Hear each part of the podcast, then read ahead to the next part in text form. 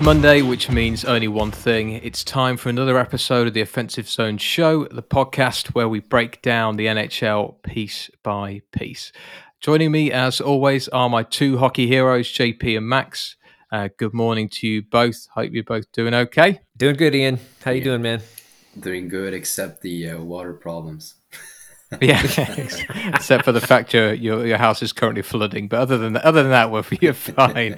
Um, and yeah, I'm I'm good. We'll we'll cover the reasons why maybe not so good later in this podcast, but I'm I'm doing okay. I'm doing okay. Um, so as always, we have a stacked show for you today.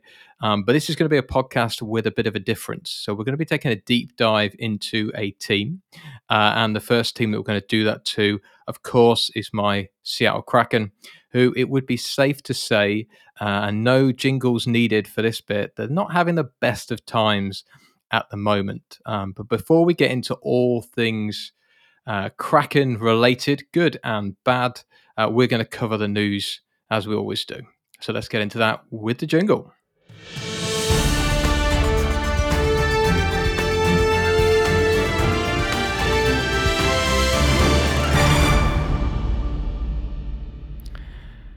Okay, so the first piece of news that we have is something which uh, slipped through the goalies' pads five hole style on us last week, uh, where, and I should have picked up on this given that I keep telling you all that I support the Kraken.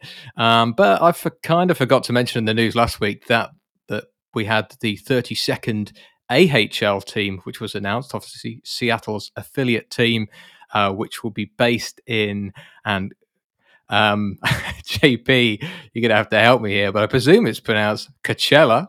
That's usually how people say it. Yeah, Coachella. Yeah. Nice, nice. There you go. I'm, I'm, I'm nearly a uh, honorary honorary Yank. I'm nearly there. Coachella Valley in Palm Springs, um, and they're going to be known as the Firebirds.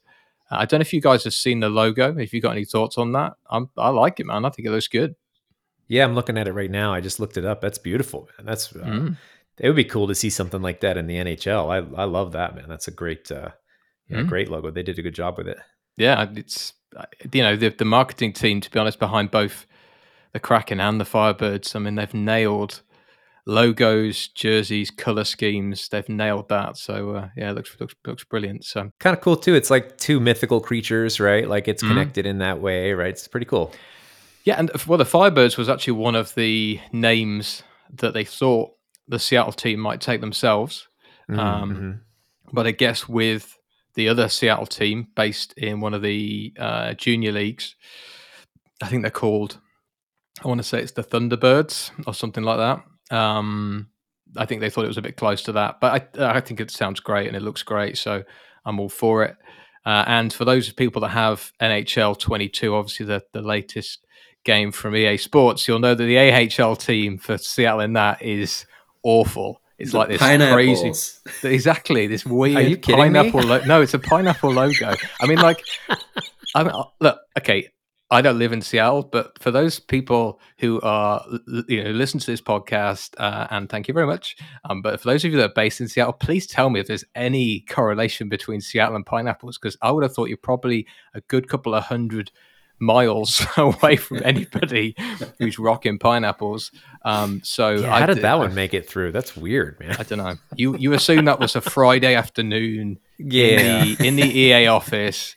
You know, they're yeah. all they're all done for the week, and somebody goes, "Oh man, we haven't we haven't done the logo yet for the AHL team for Seattle," and someone just goes, just shove a pineapple, man. Leave it that, and then they walk out. So because there seems to be no, no they logic. they were definitely up against a deadline, no doubt about it. Yeah, they were like, oh, this is this is due, this is due on Monday. We've got to finish it. Don't have time. it's not priority. Pineapples, I guess. Yeah. Pineapples, man. Pineapples. Um.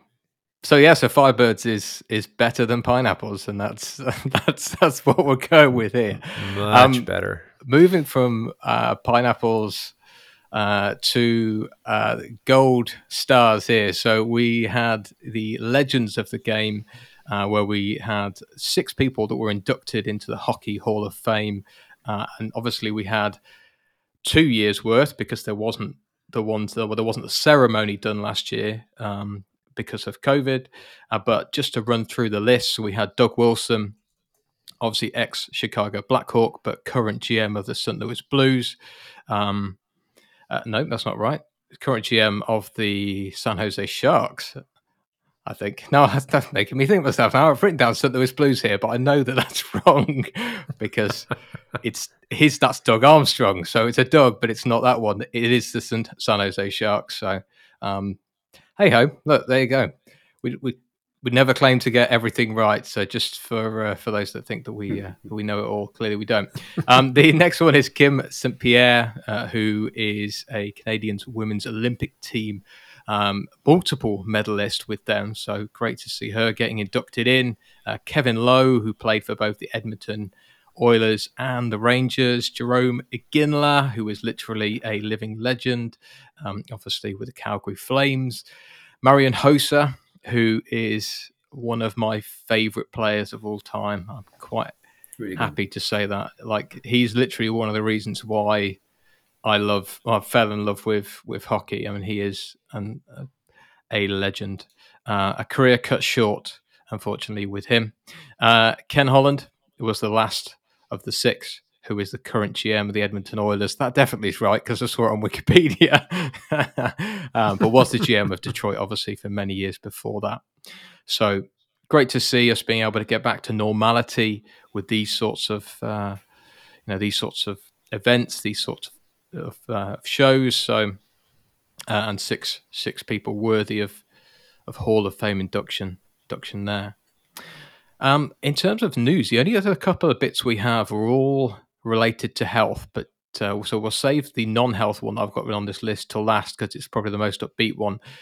Um, Jake Allen left the Canadiens game uh, against the Red Wings after a collision with Dylan Larkin. It looks like he's going to be out for a little while.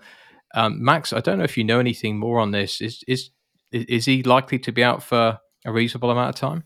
Um, at first, from what I heard, um, he was mm. supposed to be back in the second period, but um, mm. I think it's uh, I don't know. It said it in English. Is it the the protocol?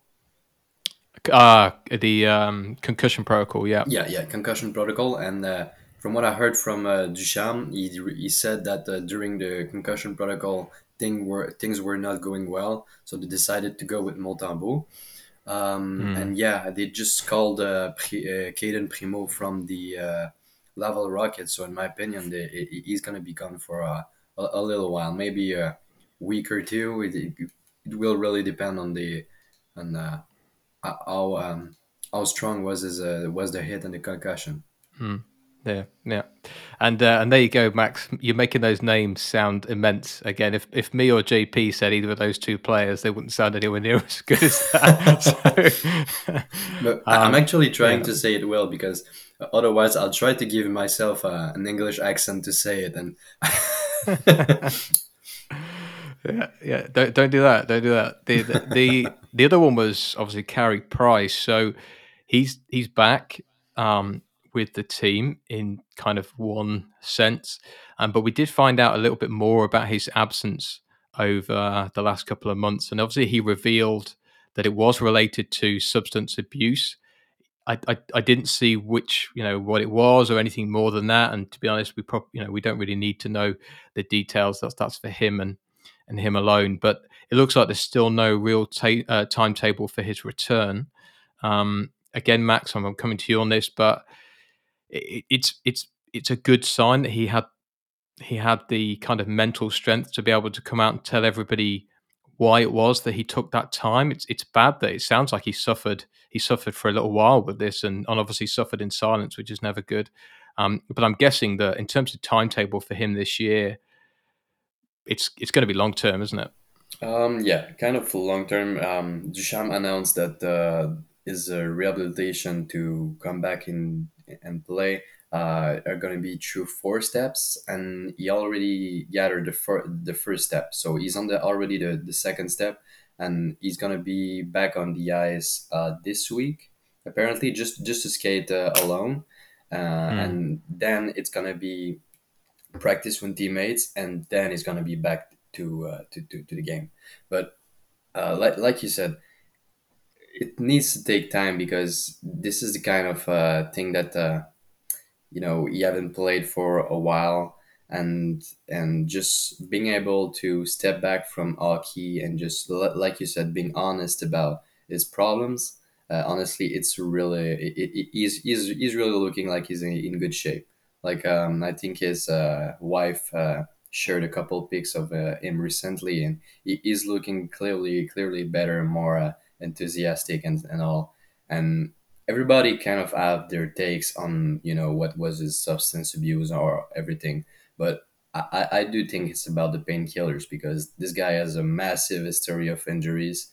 And honestly yeah, uh, yeah painkillers you can get addic- addicted to it too. So honestly this this is my personal take. And i, I just think it's really gla- great that he he really came out in public because you know if uh, someone from uh, i don't know um, uh, arizona coyote player says told the the, the fans that he's addicted to substance and all like and all that stuff, it, it won't have the same impact as Carey Price does it in Montreal because you know uh, as soon as the news was uh, was up, I remember it was on every single TV channel, every single hockey page was talking about it, and it's just it's just an heroic uh, heroic uh, movement from him because from a lot of people that don't doesn't really want to talk about their problems he just open up and now they can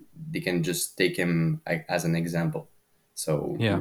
really once again really good move by him yeah I, I agree with you man I, I, I admire his strength to be able to come out and, and talk about it like he has done.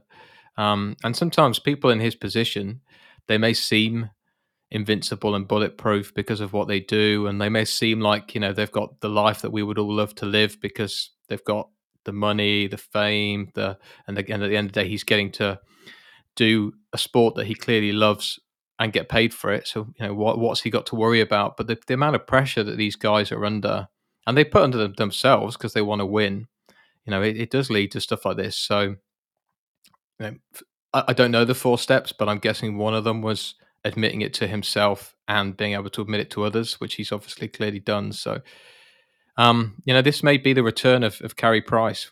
People were questioning why his numbers weren't there over 82 games for the last couple of years. Well, yeah, maybe this kind of refresh, restart is we're going to see Carey Price, literally, you know, Carey Price of years I, gone by. So I completely agree. And Jake Allen in an interview recently said I know that when he's gonna be back, he's gonna be better than he was, and you know it, it says it all. It says it all. I do think last year, you know, uh, a lot of people were like, okay, price is down, price is not, he's not a, an elite goalie anymore. But I think this was the main issue right there.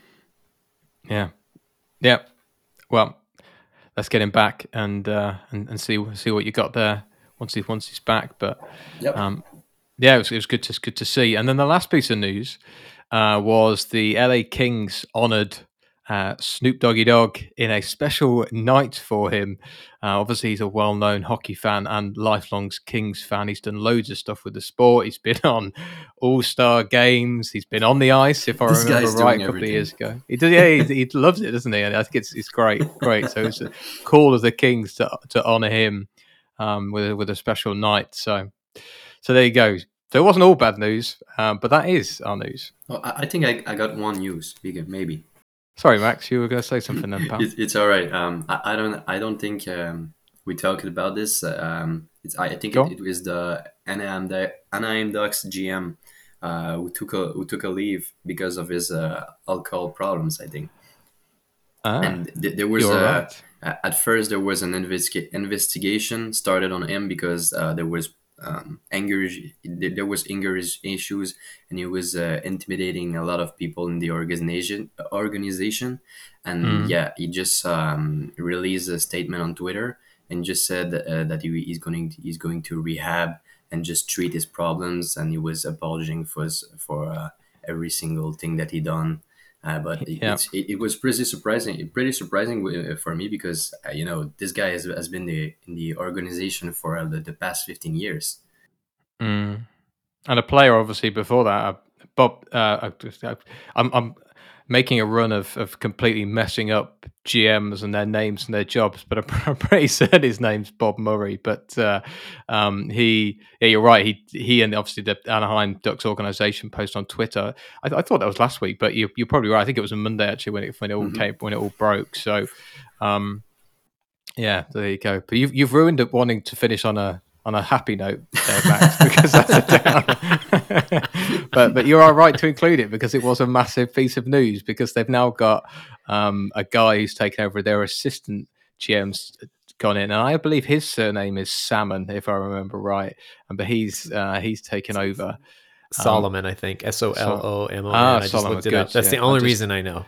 Now, now you see, if we go back to NHL 22, if they're called the affiliate team the Salmons, given everything with Seattle, that I understand, but just not pineapples.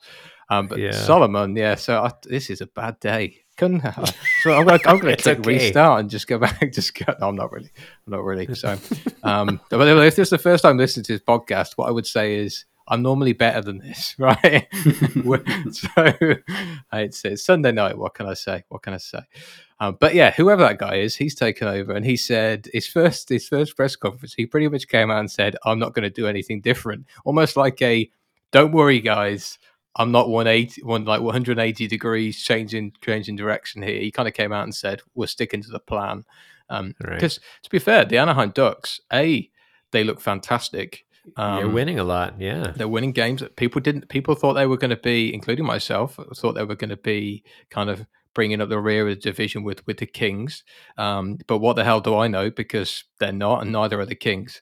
Um, but so he doesn't really need to do just keep keep that ship steadied. So the Ducks looking looking really good. I mean, talking to things that are looking really good, and um, before we depress everybody on this podcast by talking about Seattle, um, let's let's flip it over to the Golden Knights just for a second because you guys and I'm coming obviously JP for you on this one.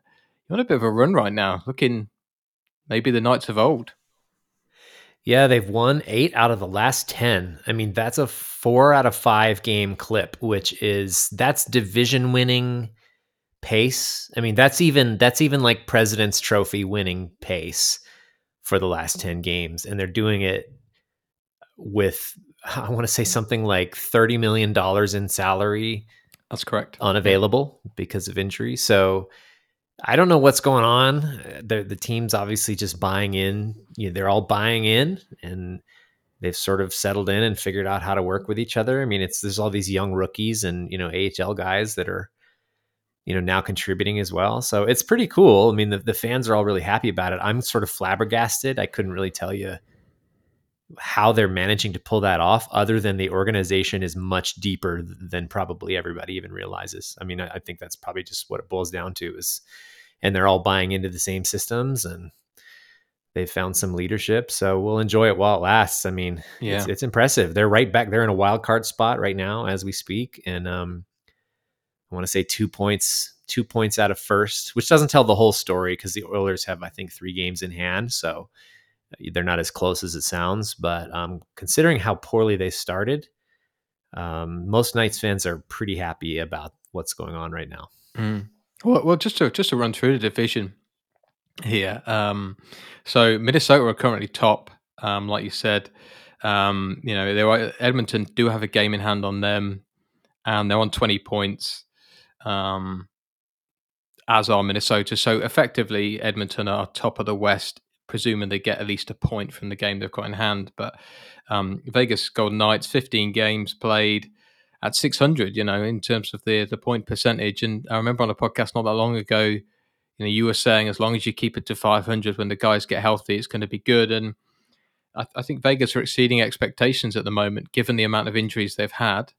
But yeah. you've you've had guys that have stepped up. You know, obviously the Panda himself, uh, mm. Robin Lehner, is, is, he's been fantastic. He's been absolute rock. Um, and interestingly, um, there's a there's a website called uh, moneypuck.com. Um, and uh, I, I, did I used it for some of the analysis I did on Seattle, but it, it shows you goalie stats and, and, importantly, it shows you adjusted goalie stats. And Lehner's adjusted goalie stats numbers are immense when you take into account the percentage of high danger chances he was facing. Less so in the last couple of games, but, but obviously, you know, across the kind of 15 games, far higher percentage than some other goalies have faced. So to have his save percentage right now, you know, he really is. He's looking seriously good this year, which is great. He's he's totally in the zone, and um, Brossoit is um, is actually playing really well too. He had a bit of a rough start uh, a couple games ago, but the coach was kind of like, "Look, that's on us. We weren't playing him enough." And mm. so now they're actually talking like they're going to kind of go two and one, two and one. Like that's sort of what like Brossoit is playing well enough when he's got his groove that they feel like they're going to, you know, Lehner gets two games, Brossoit gets one. Lehner gets two, Brossoit gets one. So they're they're kind of figuring out that rhythm. But yeah, Lehner's dialed in, no doubt about it. He is in the zone back there. So so that's helping a lot, right? If if if he weren't dialed in, I don't think the record would be quite this good because he's certainly there have been some periods where you're like, it's all Lehner right back there, mm-hmm. you know, where he's totally keeping them alive. And actually, last night's game, they went down two nothing early, so you're thinking that that game's over before it even starts, you know, against Vancouver, and then somehow the the game ended seven four Knights. It's just wacky. It was a wacky game. You're like, how did that happen? Um, so I don't know. There's must be something in the water. There, there must be, mate. And and I, I, I can't stand um, and this is so I, I, people won't be able to hear because I, I, mute the mic in between. But I was just dragging my soapbox out, ready to to get on it in a minute. But the like pulling the goalie, like the amount of empty net goals this year is immense. Like it gets yeah. like five minutes, and they're pulling the goalie, and you're thinking, guys, just just chill out, will you? Like it just it's it's not like this magic bullet that when you pull the goalie, it's like, man, they've got an extra player on the ice. My God, how are we going to cope? Like they normally mm. cope absolutely fine. Mm. And then hmm. they score within about three, or maybe this is just a Kraken, but they score within about three seconds of pulling a goalie. And you think, thanks, mate, you've just killed the game. Pull, um, pulling but, the goalie is super high risk, yeah. So yeah, it's just, sort of a you feel like it's a last minute, like a desperation thing. But you're right; some teams are pulling the pulling the keeper really, really early, quick. aren't they? This year, yeah, yeah. So you know there must be some kind of some stat somewhere that shows that it works. So all, mm. you know, you yeah. know, it's, it's, a copycat league, isn't it? One person does it and it wins them the game, and everyone's like, mm. "Man, we've got to start putting the goalie earlier." But yeah, um, yeah I just yeah. it could just be so. down to like a stat that it's like, well, we have a slightly better chance if we pull them earlier, right? Like that's all it would take is yeah. for the stat to lean slightly in that direction, and they're going to go with it, right? Yeah, I would. Um, yeah, when I say at work, I'll I'll get on board. But until yeah. then, I just you know like you, are watching it live and you see the little box appear in the top right hand corner. And they show the goalie kind of off he goes skating away, and there's like little slow motion skate to the to the bench. Uh, and I'm just sat there thinking, oh, for God's sake, this is this is gonna go bear shaped. Um, and to be fair, the guys are so good now at flipping the puck. You'll see defensemen in their own zone flick it over the other team's defenseman and just slide it in. Yeah, you know, we, it, yeah. like empty net goals aren't this thing where you have to get into the person's offensive zone anymore. Like the, the, D now, they must practice it, you know, in the week, but like they're they're seriously good at that. Almost like a hockey, a hockey, a golf kind of like chip shot over, the, over everybody and and in. Oh yeah, yeah. There you go. There we go. Okay, right. Well, we said we were going to talk about it, so we are um, which means I'm going to have to flick between two my other set of notes. Right, that's how serious this is now. Okay, we've gone to a second second set of notes, um, and we're going to talk about the Seattle Kraken. I've got to be able to laugh about it, guys. I'll just be a frank, right? let's go. Let's go. Otherwise, it's, the tears start coming out. So the way that what I've called this segment is uh, bad luck question mark bad start question mark or just bad.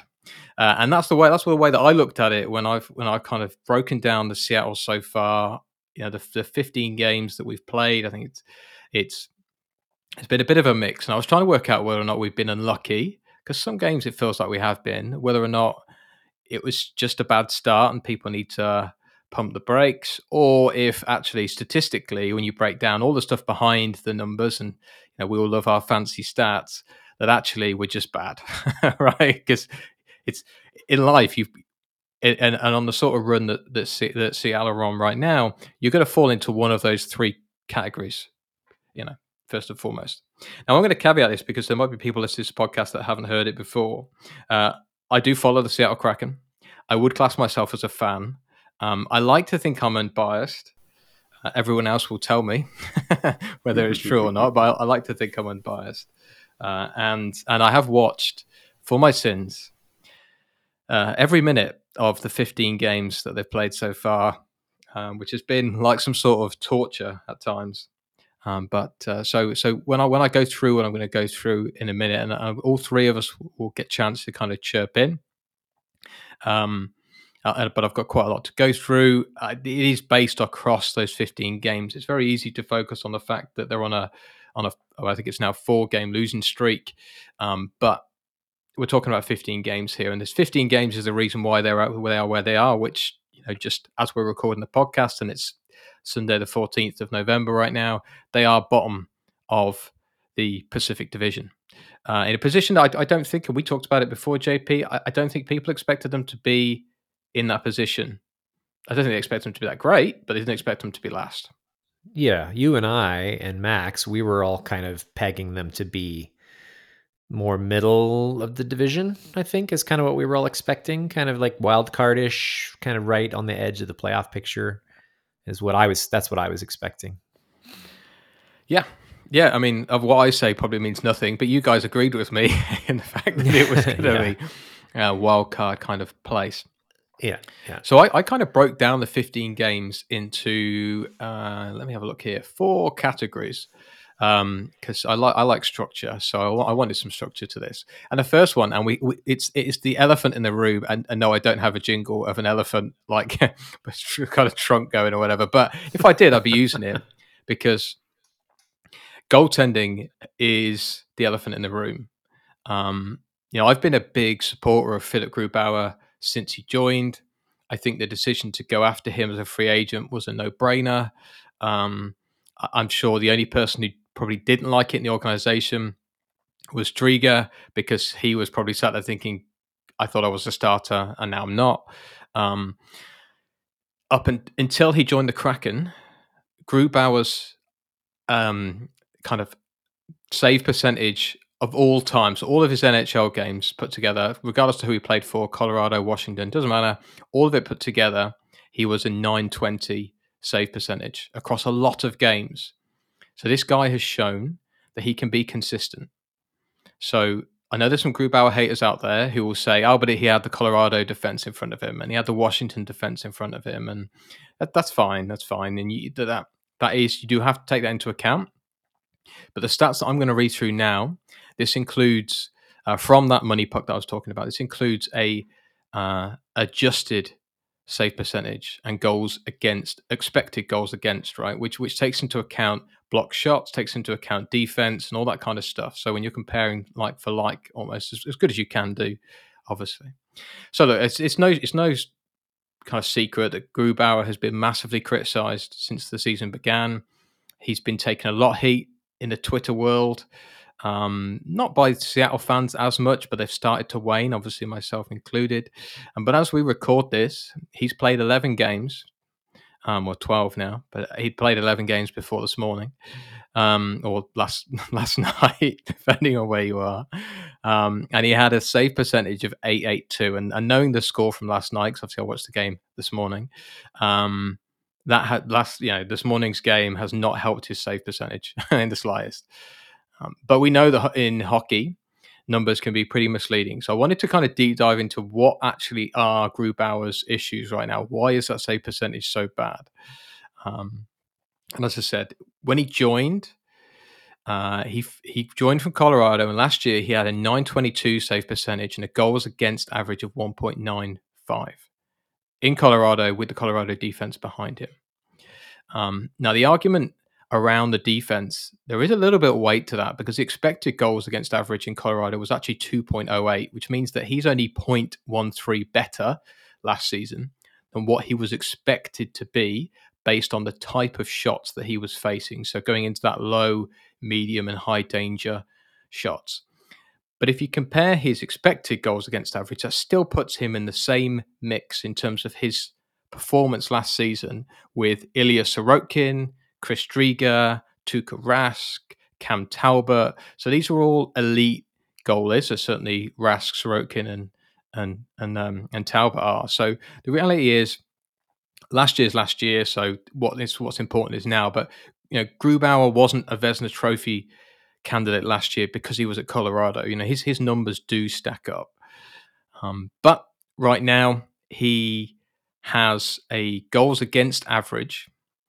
Uh, if you compare his goals against average now to his goals against average expected, he's 11 worse than he should be. So he's let in 11 goals to date that, according to statistically, he shouldn't have let in, which, for context here, is the worst in the league. Um, and even worse than Carter Hutton in Arizona, um, who was so bad that he got dropped. Uh, you know, and and let's be honest, Arizona have been pretty poor. So I don't want to sugarcoat. So what I'm talking about now, when I when I'm talking about Gru and his numbers, I'm not trying to sugarcoat anything. This is this is not rose tinted glasses. Yeah, there's no way of putting it. At the moment, Grubauer's numbers absolutely stink. You know, he he let in two goals the other night um, that he shouldn't have done, uh, and we've seen that consistently. He's been letting in goals that I, I think he should be saving. Uh, so what I wanted to do was to look at those kind of low, medium, and high danger sh- shots and where his uh, kind of issues was.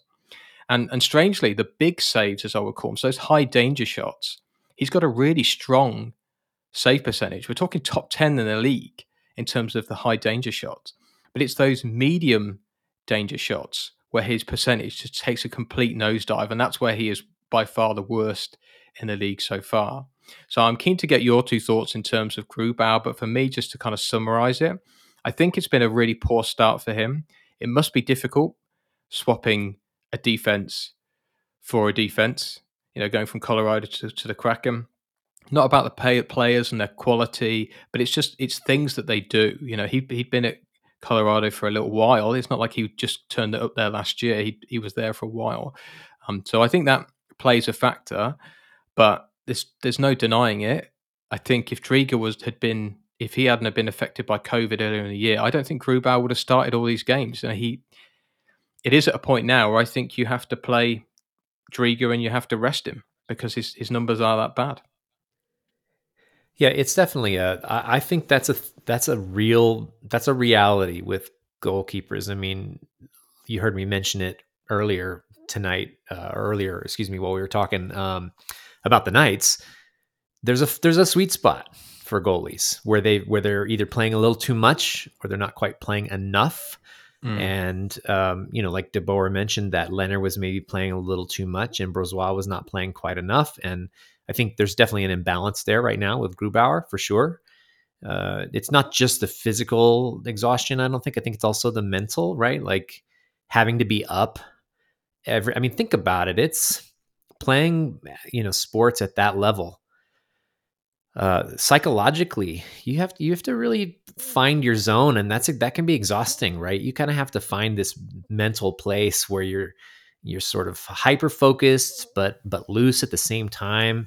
And goalkeepers especially uh, goalies i keep saying goalkeepers because i watched soccer last night but um goal goalies I know what you mean it's uh, fine. yeah, yeah yeah. Uh, that's not the common term i know in hockey but um goalies um yeah, they, you know, it's, I think they, it's a higher pressure position. Mm. And so I don't think it's just physical. I think there's sort of a psychological exhaustion that can happen in that position more easily than other positions in hockey. And I feel like Grubauer is dealing with that a little bit. Also, new environment, right? New home, living in a new Pressure. city. Yeah, he's he's dealing with a lot, and and the the weight of the franchise in some ways is on his back a little bit. He's kind of the right? The big star player that's expected to to bring glory. And um, I do think, though, I don't think he'll be that. I don't think he's just going to stay that way. I think getting the backup back in there. Um, and I have some overarching overarching thoughts about Seattle as a franchise. I'm going to save those though because I know you have some more stuff you want to cover. But I have kind of my overall thought on what's going on with the franchise right now, and I think when that gets cleaned up a little, I think his stats will go up as well. But we'll I'll get to that in a minute because I don't want to. Uh, I don't want to get get ahead of you here. So yeah, no, that's fine. That's that's fine. I I I I think what you just said there around around Grubauer is a really really good point in terms of the playing too much and the pressure because the last four games, you know, we we lost four uh, or five four to Arizona with obviously that goal 13 seconds after we tied it, and we lost to Vegas four two. We lost to Anaheim seven four, but there was two empty net goals in that. And then we lost to Minnesota 4 2, but again, there's an empty net goal in there. So in reality, we're losing close games as such. But, you know, when there is close games, the goalie must feel like, oh, man, if only I'd have caught that shot, and only if only that one hadn't have gone in, then then the team wouldn't. You know, it's almost like it's very easy for goalies to kind of blame themselves. Um, you know, they're they're a strange breed at the best of times, but uh, um, but I, I, statistically, Grubauer has not been under 900 in any year that he's been in the NHL.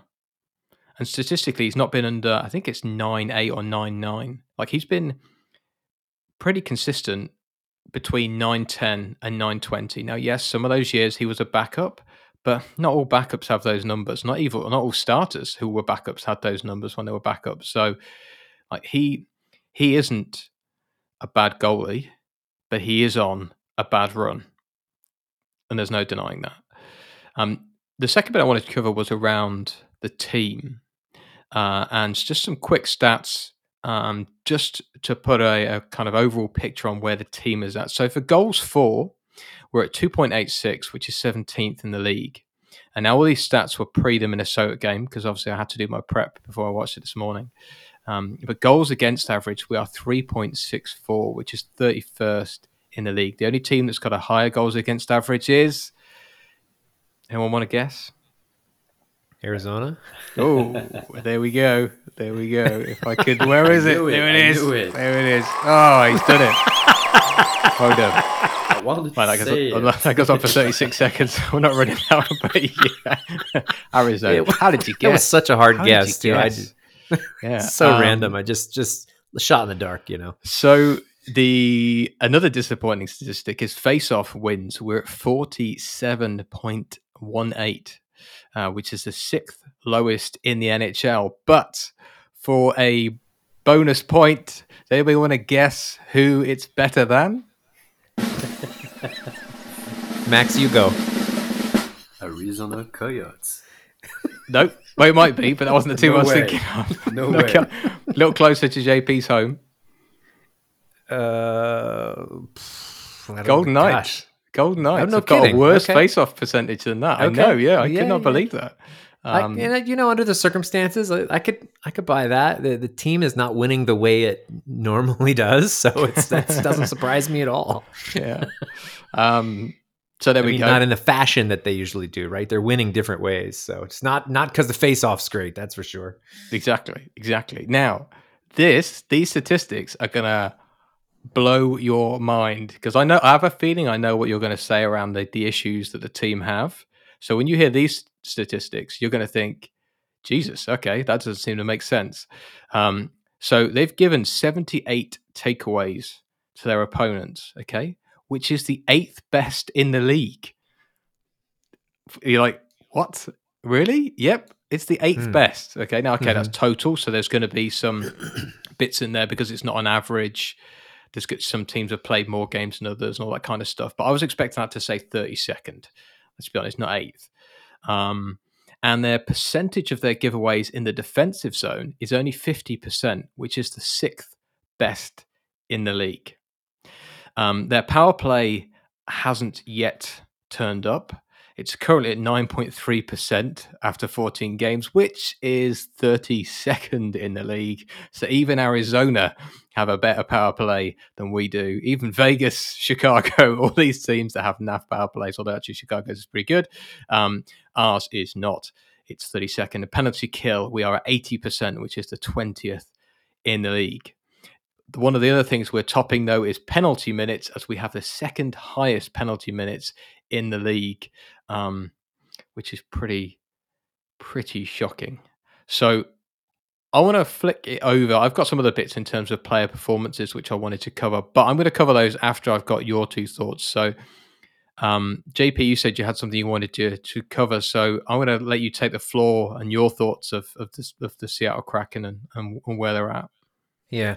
So, um, Yeah, I, I love your analysis, Ian, because you're a st- you know you're a stats guy, a statistical guy, and um, I appreciate the stats and I understand the stats. I have always been a little bit more of a philosophical guy when it comes to watching yeah. sports, and I like to kind of speak about overarching trends and the psychology behind the game. And so maybe that's a you know it's a good combo because I can sort of speak to what I see there, and whether this has any worth or not, it remains to be seen. But uh, this is kind of my thoughts on what what I think is going on with Seattle. So, as an example, last year in the uh, Western Conference Final, um, we saw this played out uh, to great effect. You know, Montreal frustrated everybody last year with that bend but don't break defensive style. It's like you just sit back uh, and you know nothing gets through, right? Like stingy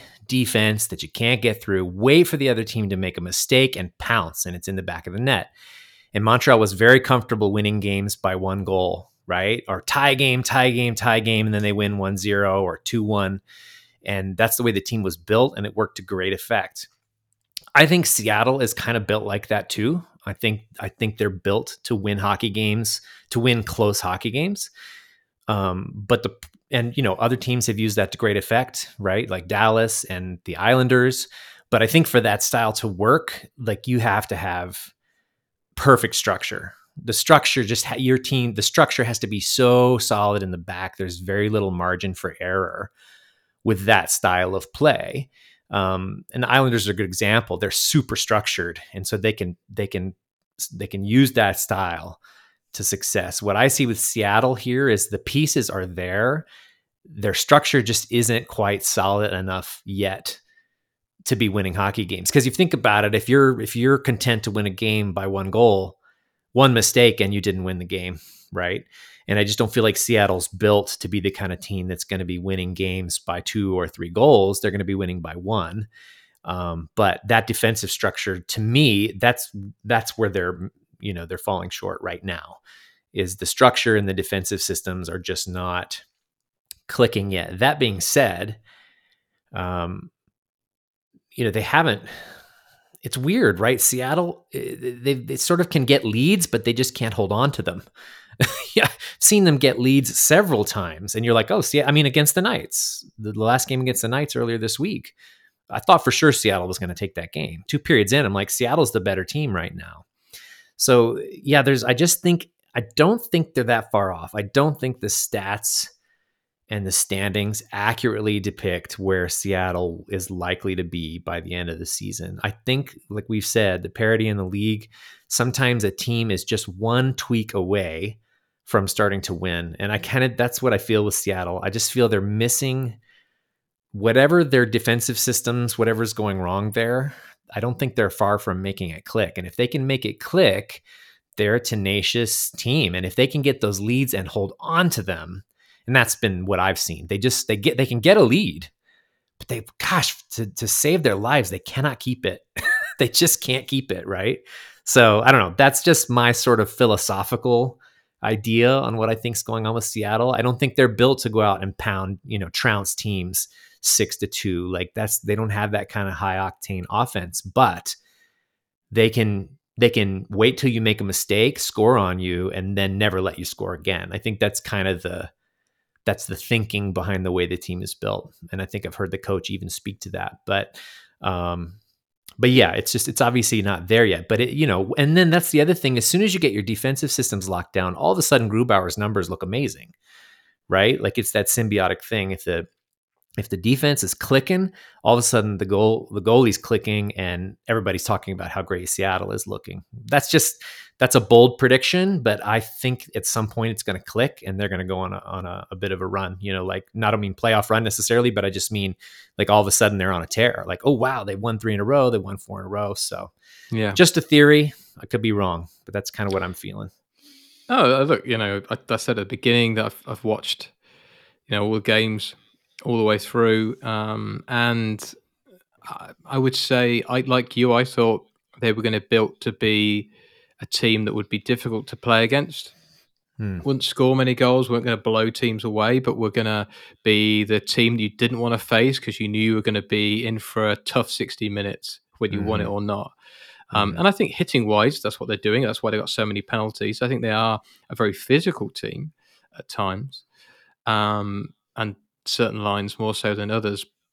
But defensively, like they are very aggressive and surprisingly so. Like the the D are really part of the scoring production in the team, and they play mm. like that. So both Dunn mm.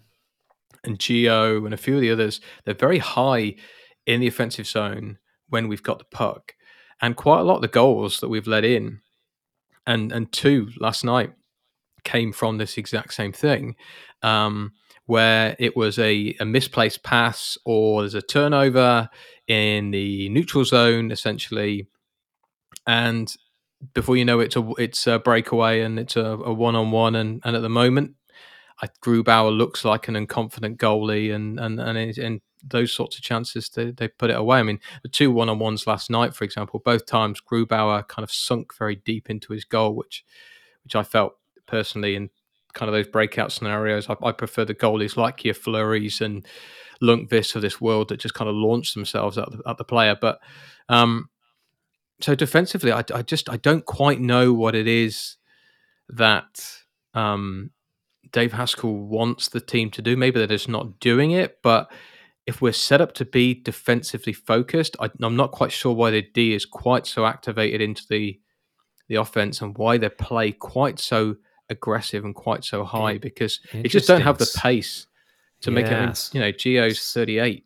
I mean, like, so, and it's rare for me to be able to talk about someone who's older than myself, but you know, he's he's quicker than me, but he's he's not he's not going to be as electric as you know as as as as a these kind of young young speedy forwards. So, and Arizona was the same. You know, we we we lost we let too many too many breakouts. It, if I want to be specific here, it's all around the transition, and and Vegas made an absolute killing the first year they were in the league by being good transition hockey team. So being able to turn defense into attack and hit people on the break with speed is why they were they was lethal as they were and finish when you get there. Um, and I feel like we're just we're just having that that kind of played against us. Um, Max, from from your side, is there anything you want to add to what JP and myself have said around Seattle? What's your what's your thoughts for, on the team today? Well, uh, like JP said, I completely agree with the fact that maybe they are not clicking yet. Uh, you know, it's it's um, we, we kind of forget that it's all players that didn't play together or or or just maybe one or two games together, but they, they, they never they never played together, and it just um, they are just grouped and expected to perform. But I think they are getting to know each other's, and it will maybe maybe they will do better during the season because they are kind of adapting to a new system. That you know the coach needs to um, implant a system. Uh, everybody needs a lot a system, but not just a knowledge, but understand it too, apply it, and it's it's it's really about knowing each other's and you know just focusing on the system and just by focusing on the system and they do have a good team on paper you know like like we said earlier in the year uh, we thought it would it was a wild card team but uh, yeah, I, I, just have a question for you guys because I haven't been following a lot of the Kraken. But is is Driedger uh, injured right now? So he had um, he had COVID. Um, oh, so okay. he was out with COVID for a little while. Um, and uh, Joey Daccord came up from the AHL and, and, played. I think he played two games. Um, but it's all been on Grubauer, and, and, and that's why I really I really like what JP said. I, I think Grubauer's it has been on his shoulders a little bit. Um, and this is this is probably I would say it's the first time he's gone into a high pressured environment because you know Colorado wanted they you know they they want to win. So this is he didn't go into Colorado as a starter with with no pressure on his shoulders. I mean this this guy's an elite athlete. You know they they, they, they as we were talking with Carey Price earlier, these guys deal with pressure and expectation every day. So I, I don't think he's he's not. There's no issue with him being able to cope with the pressure of being the Seattle starter. I just think you know he's blown a few tires and and you know there was two goals against Anaheim. There was one that like crept through between his arm and his body when he kind of tucked his arms in on his shot to get close to the post, and it kind of slipped through. And you could you, know you you know I mean Fleury was is always the classic because he's he's normally the guy that he, he goes off and he skates off to his corner and does his little routine. But when he's really annoyed, the stick is getting smashed. You know, normally on top of the on top of the of, of the net, but you could just see in Grubauer's face when he looked round, he saw the puck in the net. Just that, is anything going to go right for me? Kind of thought. And you know, I, I, I know that I, I, probably do delve into detail a little too much for the stats, but there's a lot of solace to be taken the fact that actually on the big saves, Grubauer is making them. Um, you know, and, and they're the sort of saves that not all goalies can make. You know, the Robin Lehners, the Cam Talbots, the um, you know, uh, God, most Markstrom, these kind of goalies can can do that. So, um, yeah, I, I, think it's it's, it's going to be a temporary issue, but it doesn't help. And once you and Vegas, when they came into the league, they rode a feeling. You know, at first it was it was the Vegas strong feeling, and they were playing for more than just a win on the ice. And then when they started winning, it becomes habitual and, and you feel that every night. For the Kraken, you know, losing is becoming a habit, which is which is a worrying a worrying place to be. Um, but uh, but it, it can change. It can change pretty quick. I mean, just look at look at the Vegas Golden Knights, and the, you know they, they were they wanted to burn the fortress down a couple of weeks ago because the you know, the team was not performing, and then now you like you said you won eight of ten, so things can change change pretty quick. I mean, just to pick up on the player performances as the last piece before we can kind of all give our final thoughts, but because there are some some good and bad individual performances on the ice, it's easy to look at a team. Um, but just you know kind of turning a frown upside down. There's been some great starts. I mean, uh, known to the Seattle faithful as Turbo, but Brandon Tanev has been fantastic as as a Kraken. Like he looks like a top six forward, which is weird for a player who, when he signed at Pittsburgh, a lot of Pittsburgh fans that I that I know were really unhappy when he signed that deal because they felt that was wasted cap space for a guy who was a bottom six, kind of only there to hit kind of guy. And he's he like going through what we're going through now in terms of the kind of bad bad streak, losing streak, you know, bad feeling in the locker room. He's exactly the kind of guy you want because there's I there's I cannot say that anybody on the ice has not given hundred percent. In all the games I've watched, I've not seen anybody slump shoulders. You know, players like Tanev have given you know more than hundred percent. Um, Jared McCann's another one. Obviously, an RFA this year, so he his expected goals based on the shots that he's had was 1.8, and the guy's got six goals, and I think he scored again last night uh, from memory. So, um, like he he's again been really really good. It looks like a top six forward, uh, and Yanni Gourde's fit in quite well. So there are there are certainly some positives, um, but there are there are players that are struggling. You know, Vince Dunn is struggling he's he's given away a lot of the goals that we're talking about earlier, the costly turnovers. It, it has been him. His his plus minus looks pretty bad right now. Um, I mean, his uh, giveaway led to the Vancouver goal. You know, the the Conor Gar- the uh, Conor Garland one that we were talking around. Uh, you know, the one where he stared the fan down when he went back to the bench after the yeah. fan had been giving him some some jibes. Mm. Um, like that was a, a Vince Dunn turnover.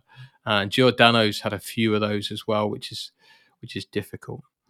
Um, Donskoy still yet to get a goal, and this is a guy who scored 20 plus goals last season. Looked like he was going to be a big production player for us. So there are a few players that will be sat in that locker room right now, knowing that they can they can be better, they can do better for the team. I think Jarni um, Rock has like zero goals, zero assists. Uh, am, am, I right? He's, he's yeah, he's been poor, man. I mean, he, has been.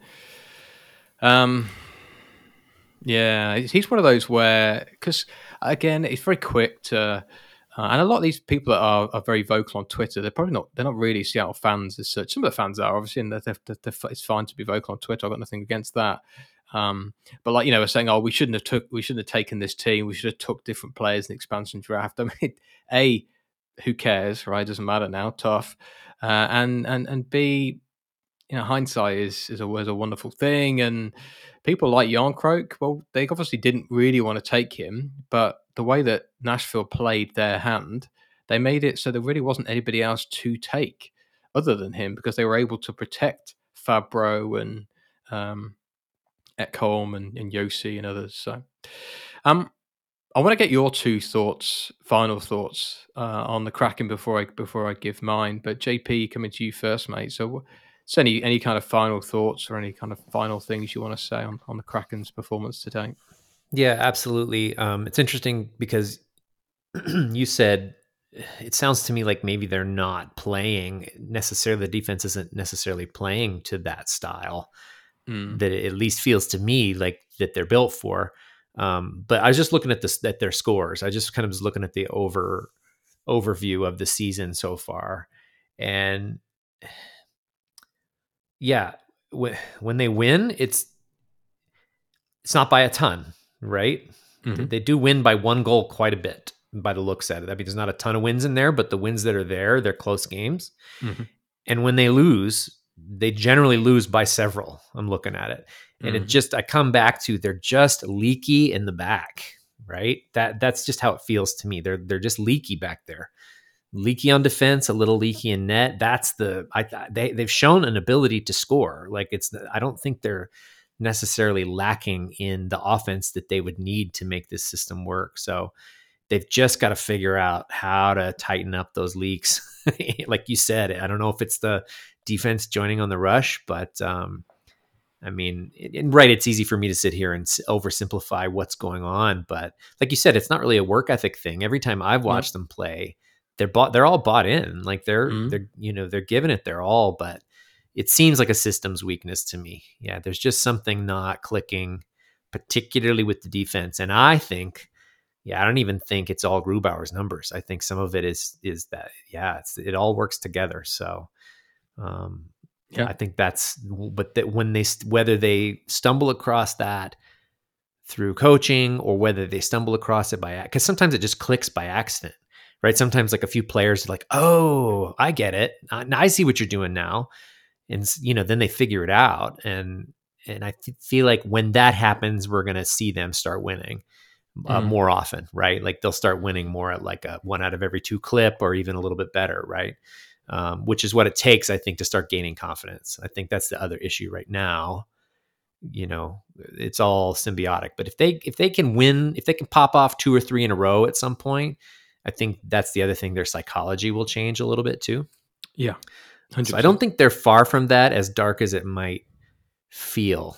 Because I when I watch them, I, I'm like, oh wow, these guys are actually these guys can be a dangerous team, right? It's just they can't they can't be dangerous consistently for three periods yet, right? It's just it's mm. not quite there. But like Max said, I mean, geez, these guys just started playing together. What are they, how many games in? Thirteen something. It's not we're not that far in yet. So mm, 15, um, I yeah. think you know for Seattle Kraken fans, I think a little patience is probably fair. Mm. You know, give them a little more time. Um, but I'm still positive on, on, the Kraken. I'm I'm curious to see. I really am curious to see if they can get the defense figured out. That's where it's at for me. Mm. Yep. Yep. Fair points. Fair points. Um, Max, any final thoughts from yourself? Um, I really uh, during during the time JP was talking, I really thought about this, and um, even though they are not performing this year, I'd really like them to have a top five draft pick this year because uh, Mathieu Beniers is an is an absolute. Uh, he's really good at hockey, really, really one, and I, I, I do think that having a young duo with uh, with, with a good potential uh, could be good for the franchise because um, they're not built like the Vegas Golden Knights where it was kind of a win now situation because uh, they they do have some good uh, good good depth in the roster but they don't they don't have this uh, kind of uh, game changing players that are required to go far anyway if you want to reach the playoffs. So, in my opinion, I'd like to see them have another top five draft pick this year and maybe looking forward to build uh, on those two guys. Yeah, Yeah, you know what? To be honest, maybe you don't like this idea, but no, no, no, no. I, I do, I do, and because that, that's kind of I wanted to kind of finish. Um, and the reason I left myself till last is I wanted to kind of say my piece to obviously all of our listeners, um, and thank you all for listening. We really appreciate it.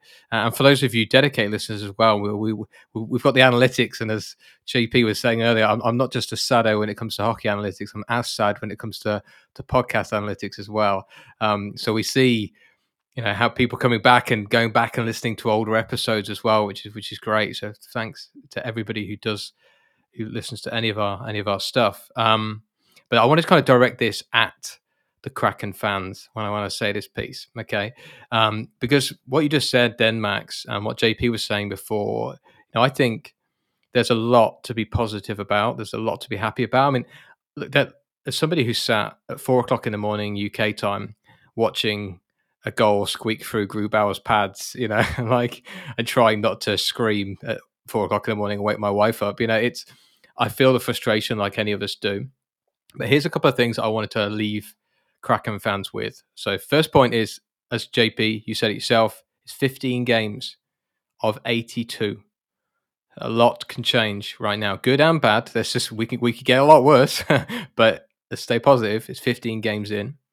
Um, it's our first year in the league, and the reality is, we know because we talked about it in our in our pre-season podcast. We knew the Kraken weren't going to be blowing anybody's minds. Like we said, we thought they were going to be built to be tough to play against and it was going to be wild card. And we also thought other teams in the division, excuse me, were going to be worse than they are. So I think given that the Ducks are playing better, the Kings are playing better, I think it's only to be expected that we find ourselves bottom of the pack.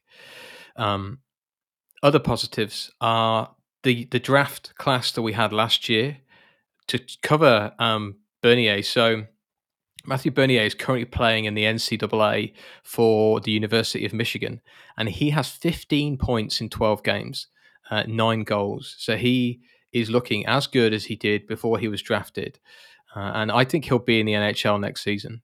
You know, I, I, think his kind of progression now, and I know he wanted to, you know, they, they didn't want to bring him in too quickly, but I think next season, I would I would expect to see Bernier in that lineup somewhere. But this year's draft is also stacked. And I'm not just talking about Shane Wright. Obviously, Shane Wright is the franchise player that everybody wants.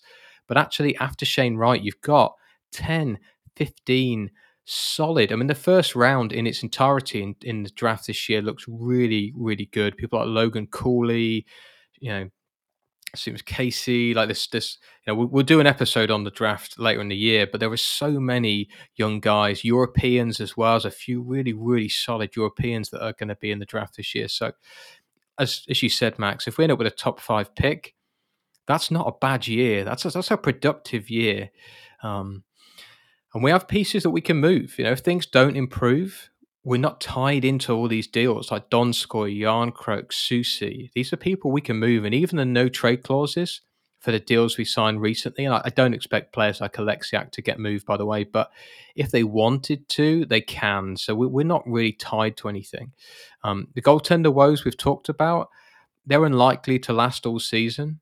Uh, Grew has proved that he is you know, an elite level goalie. He's not Carey Price, but he's proven that he is a starter, and, and you know, form is is temporary, uh, talent is is permanent, whatever the phrase is. So I, I don't think, you know, we're going to have to worry about him for too much. And there are positives on the ice as well. Tanev, McCann, things that I've mentioned before.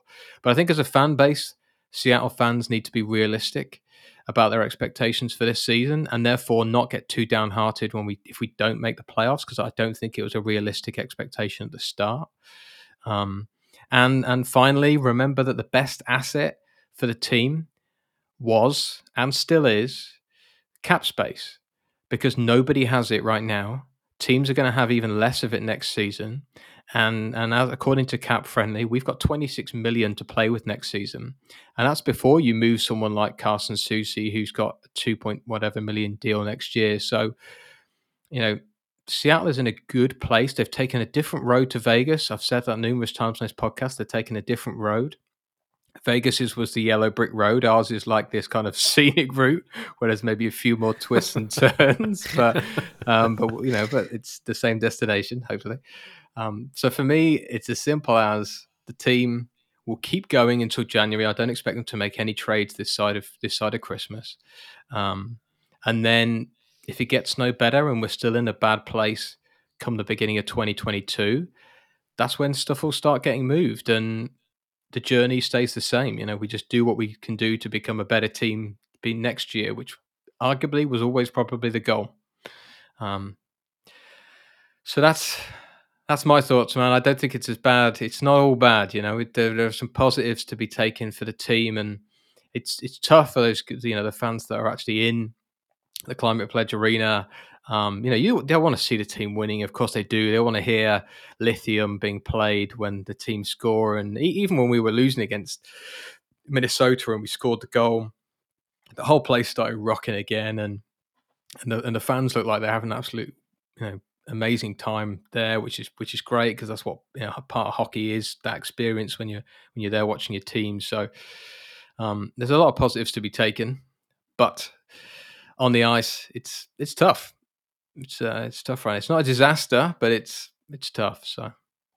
Great thing about hockey is it, it can it can things can change quickly and um, so there's that's it's always you know short memory right? You have a rough game there's always next game and uh, um, you know it's uh you don't have to stay sad for long because you always yeah. get another shot at it within a day or two so exactly um and for just please for for my sake kraken Please, please beat Chicago in the week. Otherwise, my wife gets bragging rights until we play again, which is a long ah. time. so, and you know, and you know, I like living in this household, so I'd, I'd, I'd quite like it to just to stay amicable, uh, which would which would be nice. Um, but there you go. So I'm not sure we fixed the Kraken or given anybody. Hopefully, we've given you guys some insights into it. We'd love to hear your thoughts. So, um, you know that the three of us, obviously Max um, more so in French than, than English, but all three of us are active on on Twitter. So if you want to get involved with the show, that way you can. Um, you know, we're all about the interaction here, so so keep keep them coming. We know some of you give us feedback on episodes, which we we absolutely love. So don't stop doing that. Um, and uh, and yeah, so look that that wraps us up for this week. Um, as I said, if you're listening to this, uh, it's released on a Monday, which means it's the beginning of a new week. And you, as JP said, the beauty of sports is that sometimes memories are short. So let's see see where the Kraken go for then. Um, until then, stay safe, stay well. Uh, if you want to check out anything else to do with the show, go to www.theoffensivezone.com. Uh, thank you for listening, as always, and we will see you guys next week. I'm gonna go back to my water problems. yeah, exactly. and Max is going to go for a swim in his kitchen. and, uh, so, until then, guys, oh we'll see you later. All right, bye bye.